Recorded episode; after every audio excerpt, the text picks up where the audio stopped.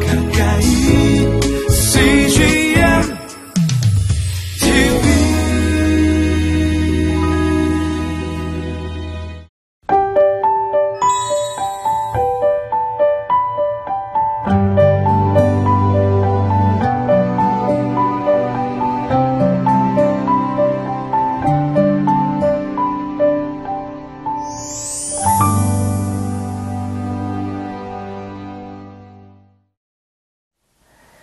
수고하고 무거운 짐진 자들아 다 내게로 오라. 이 말씀은 인생의 무거운 짐을 지고 가는 자들을 향한 예수님의 초대입니다. 예수님은 피곤하고 지친 영혼들에게 쉼을 주시고 어, 새 힘을 주시는 분이십니다.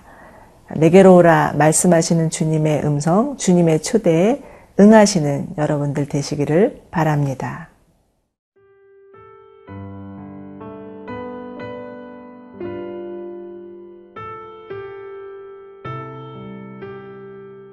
누가복음 6장 1절에서 11절 말씀입니다. 안식일에 예수께서 밀밭 사이로 지나가실새 제자들이 이삭을 잘라 손으로 비비어 먹으니 어떤 바리새인들이 말하되 어찌하여 안식일에 하지 못할 일을 하느냐 예수께서 대답하여 이르시되 다윗이 자기 및 자기와 함께한 자들이 시장할 때의 한 일을 읽지 못하였느냐? 그가 하나님의 전에 들어가서 다만 제사장 외에는 먹어서는 안 되는 진설병을 먹고 함께한 자들에게도 주지 아니하였느냐? 또 이르시되 인자는 안식일의 주인이니라 하시더라. 또 다른 안식일에 예수께서 회당에 들어가사 가르치실세 거기 오른손 마른 사람이 있는지라.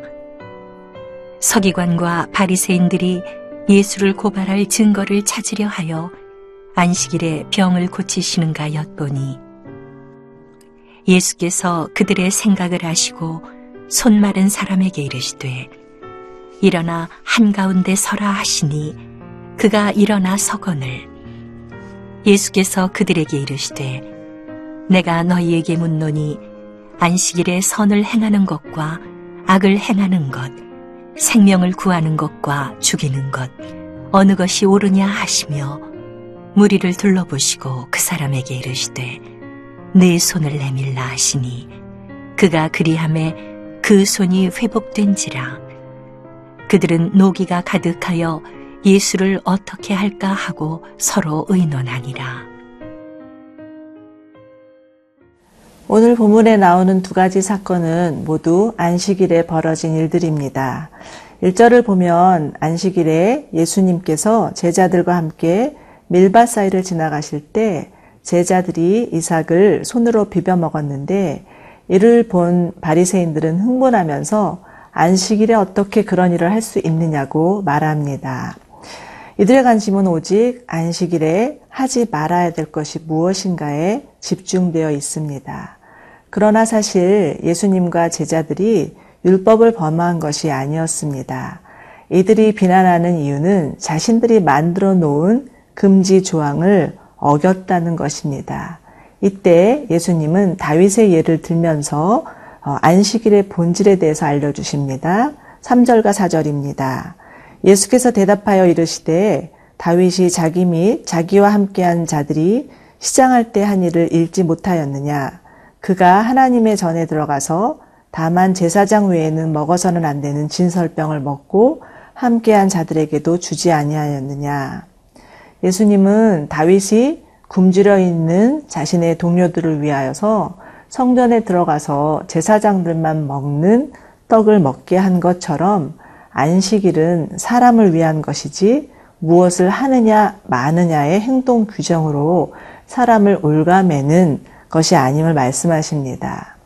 창세기 2장 3절에서는 하나님은 그 일곱째 날을 복되게 하사 거룩하게 하셨으니 이는 하나님이 그 창조하시며 만드시던 모든 일을 마치시고 그날에 안식하셨음이라고 말씀하십니다. 어, 즉 하나님이 안식일을 주신 이유는 우리에게 복 주시기를 원하시고 거룩하게 하기 위함이라는 거죠. 마르다 던이라는 음, 영성학자는 안식을 네 가지로 표현하고 있습니다. 안식은 그침, 쉼, 받아들임, 향연이라고 합니다. 이것은 무슨 말이냐면 안식일은 일상의 일과 또 우리 가운데 있는 모든 근심과 걱정과 염려를 그치고 영적으로 육체적으로 또 정서적으로 또 쉼을 누리며 공동체 안에서 함께 주시는 주님의 기쁨을 누리는 날이라는 것입니다. 우리가 그동안 욕심스럽게 추구했던 것들을 내려놓고 우리의 진정한 모습을 회복하는 날, 하나님 안에서 존재론적 기쁨을 누리고 정서적인 회복을 경험하는 날이라는 거죠. 그러므로 안식일은 우리가 지키는 것이 아니라 안식일이 우리를 지켜주신다고 말합니다. 이런 맥락으로 볼 때 우리가 얼마나 진정한 안식의 의미를 발견하지 못한 채 살고 있었는지 모릅니다. 어, 이런 경우가 있죠. 주일에는 절대 외식하면 안 되고 또 극장이나 영화관에 가는 것은 있을 수도 없는 일이라는 생각을 많이 가지고 저희가 신앙생활을 했었습니다. 그런데 그러다가 어쩌다가 주일날 외식해서 교인들에게 들켜서 죄책감을 가지는 그런 경우들도 있었습니다. 그런데 정말 그 안식일은 주님과의 기쁨을 위해서 예, 우리가 또 외식을 그치고 극장이나 여행 가는 것을 절제할 수는 있겠지만 그 자체가 금기가 되어서 우리를 올가맨다면 진정한 안식의 의미를 상실하는 것이죠. 바라기는 우리가 진정한 안식, 그 안식일의 의미를 잘 알고 그 안식을 통하여서 주님과 함께하는 기쁨이 회복되기를 원합니다. 5절에 보면 예수님께서 안식은 인자는 안식일의 주인이라고 말씀하십니다. 그러면서 바리새인과의 논쟁을 끝내시죠. 이것은 무슨 말입니까? 예수님만이 모든 시간과 공간을 모든 만물을 창조하신 창조주이심을 선언하시는 것입니다. 그리고 이 모든 만물이 심지어는 죽음까지도 예수님의 권위 아래 있다는 것을 말하는 거죠. 그렇기 때문에 우리 모두는 예수님의 주대심을 인정하고 주님 안에서 안식을 누려야 합니다. 날마다 우리 삶 가운데 불청객처럼 찾아오는 우울과 무능과 좌절과 낙심들은 예수님 안에서 쉼을 누림으로 많이 예, 해방될 수 있습니다. 여러분, 주 안에서 쉼을 누림으로 진정한 평강과 기쁨을 회복되기를 원합니다.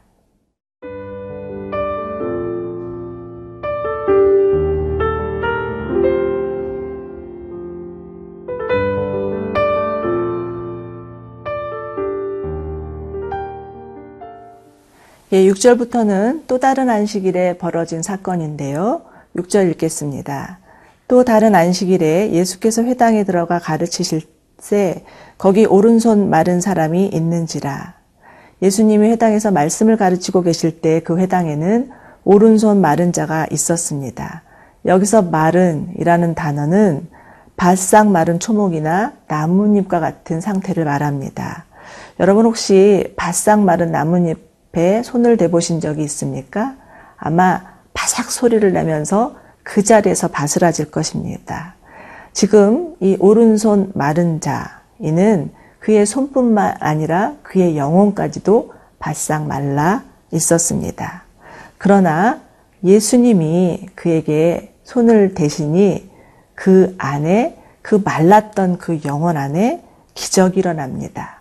그의 오른손뿐만 아니라 그의 영혼 전부를 송두리째 적시는 주님의 마르지 않는 은혜가 임한 것이죠. 에스겔 37장을 보면 마른 뼈 한상이 나옵니다. 하나님이 에스겔에게 마른 뼈가 가득한 골짜기로 데려가시고 그 마를 대로 말라 비틀어진 그 뼈들을 향하여서 명령하라고 하십니다. 이에 에스겔이 순종하니 그 마른 뼈들이 살아나는 놀라운 역사가 있었습니다. 이것은 정말 하나님의 기적과 같은 은혜이죠. 아무리 마른 뼈와 같은 인생이라 할지라도 예수님을 만나면 다시 소성할 수 있습니다. 하나님은 우리의 말라버린 육체 또 영혼까지도 새롭게 하시는 분이십니다. 그런데 이에 반해서 유대 종교 지도자들은 오른손 마른 자가 회복되는 일에는 도통 관심이 없습니다. 그의 상태가 어떤지, 그의 마음이 어떤지 살피려고 하지 않습니다. 오히려 안식일에 에, 이런 행동을 한 예수님, 그 예수님을 보면서 비난하고 어떻게 해서든지 예수님을 에, 꼬투리를 잡아서 올가매고자 거기에만 혈안이 되어 있습니다. 이때 예수님은 그들의 생각을 아시고 의도적으로 안식일에 마른 자를 고치시면서 질문하시는데 구절입니다. 예수께서 그들에게 이르시되 내가 너희에게 묻노니 안식일에 선을 행하는 것과 악을 행하는 것, 생명을 구하는 것과 죽이는 것 어느 것이 옳으냐? 예수님은 안식일의 정신에 대해서 알려주십니다. 안식일은 어떤 조항을 만들어 놓고 지켜야 하느냐 말아야 되느냐 그것을 따지는 것이 아니고 그것을 지키지 못한 자들을 향해서 정죄하고 비판하는 것이 아니라 정말 안식일을 통하여서 하나님을 만나고 하나님과 교제하고 주님과 아, 기쁨을 누리고 그리고 주님이 주시는 생명을 흘려 보내는 것입니다. 저는 이 말씀을 묵상하다가 쉰들러 리스트에 나오는 한 대사가 생각났습니다. 쉰들러는 1100명이라는 어, 유태인을 죽음의 수용소에서 구해낸 인물이죠.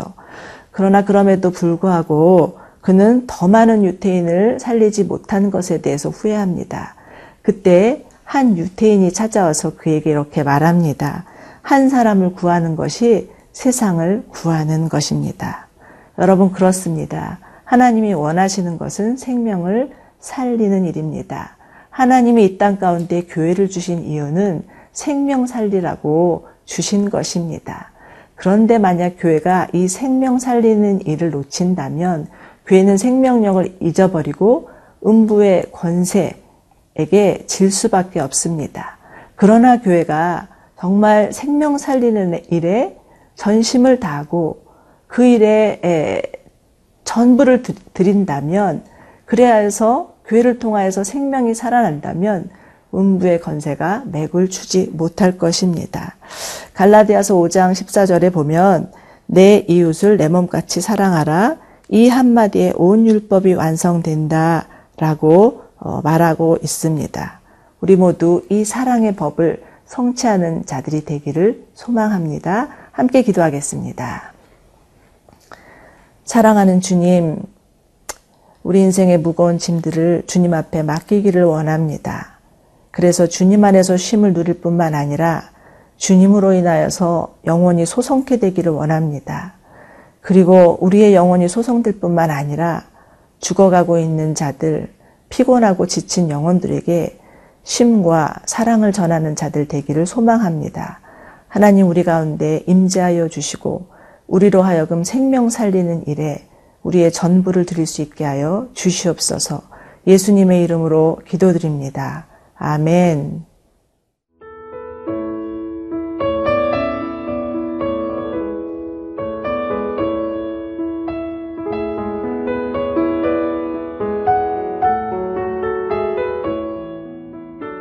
이 프로그램은 시청자 여러분의 소중한 후원으로 제작됩니다.